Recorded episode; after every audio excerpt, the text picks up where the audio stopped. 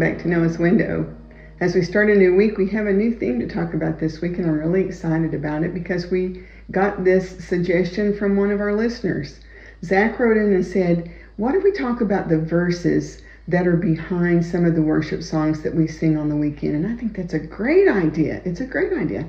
For one thing, that's part of what worship is, is putting the scripture to music. And I think sometimes maybe we don't know um, what the story is behind it or what verse it's tied to. So let's tackle a few of those this week. I think we'll enjoy the ride.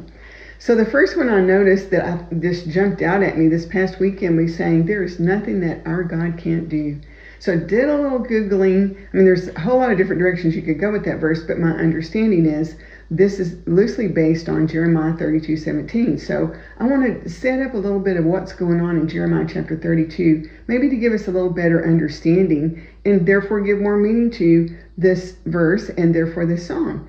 So in the book of Jeremiah, Jeremiah, by the way, is a prophet, he's a preacher, and he has one singular purpose in his life, and that is to deliver the messages God gives him to deliver to the king, to the people, to the officials in this um, in the southern kingdom in Judah where he was. And interesting thing about there's so many interesting things about Jeremiah. I hope you'll go grab your Bible and read the whole book of Jeremiah. You'll find so much commonality with him if you're a Christ follower in this day and age because he was a very unpopular person in the midst of a group of people who were very rebellious against God, who wouldn't listen, who were um, very deceitful sometimes. Anyway, I think you should go read it. It's a, it's a great uh, not great as in good, but I think it'll be a, a, story that might strengthen you in your faith, especially in this day and age that we're living in. So, Jeremiah, at this point in chapter 32, and there's a whole lot of his story before this, but in chapter 32, he's actually a prisoner, prisoner of the king. And uh, while he's there in prison, God sends him a really strange message. He says to Jeremiah, I'm going to send your cousin to you, and he's going to offer to you some land. That, and God says, I want you to buy this land. Um, so, sure enough, um, the cousin comes to the prison and offers this land because he's a relative, so he kind of has, you know, would say first dibs on it. So offers it to Jeremiah to buy. So Jeremiah executes the deal and gets the deed. He pays the money, gets the deed. And then he tells his secretary, Baruch, to go and get it uh, secured in a vessel because put it away because Jeremiah knows God has told him that this whole area is about to go under the control of the Babylonians. Everybody's going to be scattered. So, what an odd thing to buy property now. And it's just as Jeremiah, I'm just so thankful for Jeremiah. He's obedient. Doesn't make sense, but he's obedient. And I hope we can all take that to heart right now. There are so many things that are crystal clear in the scripture that we need to be following as Christ followers and maybe they don't make sense in this current culture. The culture doesn't like it. The culture doesn't agree with it. Um, maybe it's sexual purity. Maybe it's being given honor to others or honoring your parents. Maybe it's being slow to anger. All these things. If we're obedient when it's not popular and it doesn't make sense, God's going to bless that. So it didn't make any sense. But Jeremiah was obedient. He did just what God told him to do. And it's just after he did that deal that we find this verse. So I'm going to back up a little bit into verse 13 and read a little bit of this to us. Um, then I said to Baruch, as they all listened, this is Jeremiah speaking, This is what the Lord of heaven's armies, the God of Israel, says. Take both this sealed deed and the unsealed copy and put them into a pottery jar to preserve them for a long time. For this is what the Lord of heaven's armies, the God of Israel, says Someday People will again own property here in this land and will buy and sell houses and vineyards and fields. So, what was this about buying the property? It was about the future. This was about God saying, This is going to have value because I have a future for this land. You might remember Jeremiah 29 11, just a couple of chapters back. So, that refers to the future as well. But let's go on. Uh, so, Jeremiah goes on to pray. Now, he just made a pronouncement, but now he's going to go into a prayer. And this is the verse Jeremiah 32 17. Jeremiah says, O sovereign Lord, you made the heavens and earth by your strong hand and powerful arm. Nothing is too hard for you. Now, everything he could see, this didn't make sense. It didn't look possible. But Jeremiah says to God, Nothing is too hard for you. So there's nothing impossible with our God. But let's let's don't leave it just there. I want to show you another verse further on in the chapter. Because after that prayer, and there's several verses there, so I hope you'll go read that. Um, but then in verse 26, God has something to say about this. Th- then this message came to Jeremiah from the Lord. And this is what God says I am the Lord, the God of all the peoples of the world. And he asks this question Is anything too hard for me? Of course not. There is nothing too hard for God. He has all power. Now he's talking about the future, and, I, and again, I just hope you'll go read this chapter because there are things that are referred to in chapter 32 that haven't happened still yet.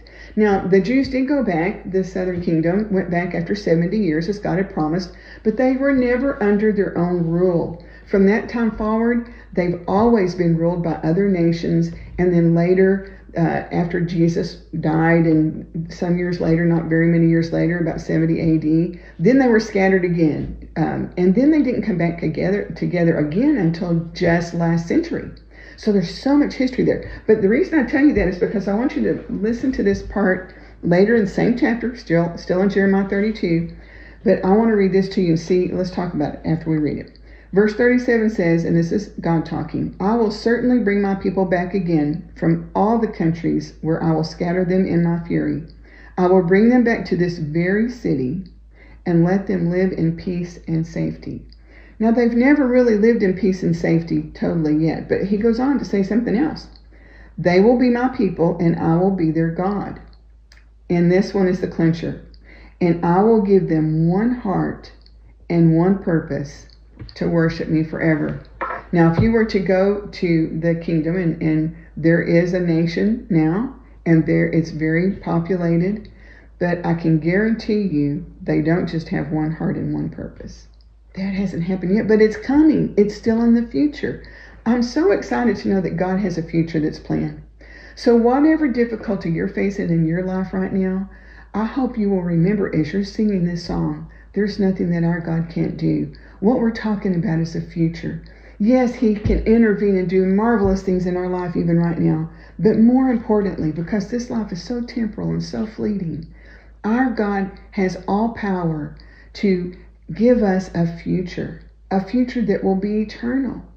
And it's going to be a wonderful time, a wonderful time when we will all be unified with one heart and one purpose. Oh, how different our world will look how different it will look. I so look forward to that day. So I hope I've challenged you. I know I've gone a little long today. It's hard to tell a story and give application in five minutes. But I hope you'll go grab your Bible, read Jeremiah 32. In fact, read all of Jeremiah. You'll be surprised how many times you'll say, Oh my goodness, this looks like today's newspaper. So it's a great story in seeing what God does at the end and seeing how God takes care of his servants in the difficulty. So I hope you'll be encouraged to do that. Let's have a word of prayer.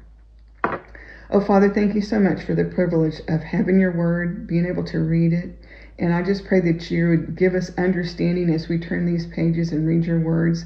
And as we sing these songs that echo what we read in your scripture, help us to be stronger in our hearts to know that these things are true and that there is nothing that's too hard for you. And Father, we do look forward to that future that hasn't come yet. We're looking forward to that day when we all are unified and in a time of peace and prosperity, and that we will have one purpose, and that's to honor you. In the meantime, Father, as we live these days, these days where the message of your Son and, and the message of salvation, the message of repentance and serving you, all these messages are not popular, Father. And as we face these difficult days as Jeremiah did, may we be faithful. May we be may we stand strong uh, to continue to deliver the message that you've given us to deliver. And it's a good message. Thank you so much, Father, that you've given us a good message to deliver. It's a future. It's about the future. It's about it's about forgiveness. It's about all the good things that you have provided for us. And it's about your power even in our lives today. We've seen you intervene and do so many things that seemed impossible, but you, Father, are powerful enough to do the impossible. We're so thankful. I pray that you bless each one listening or watching today.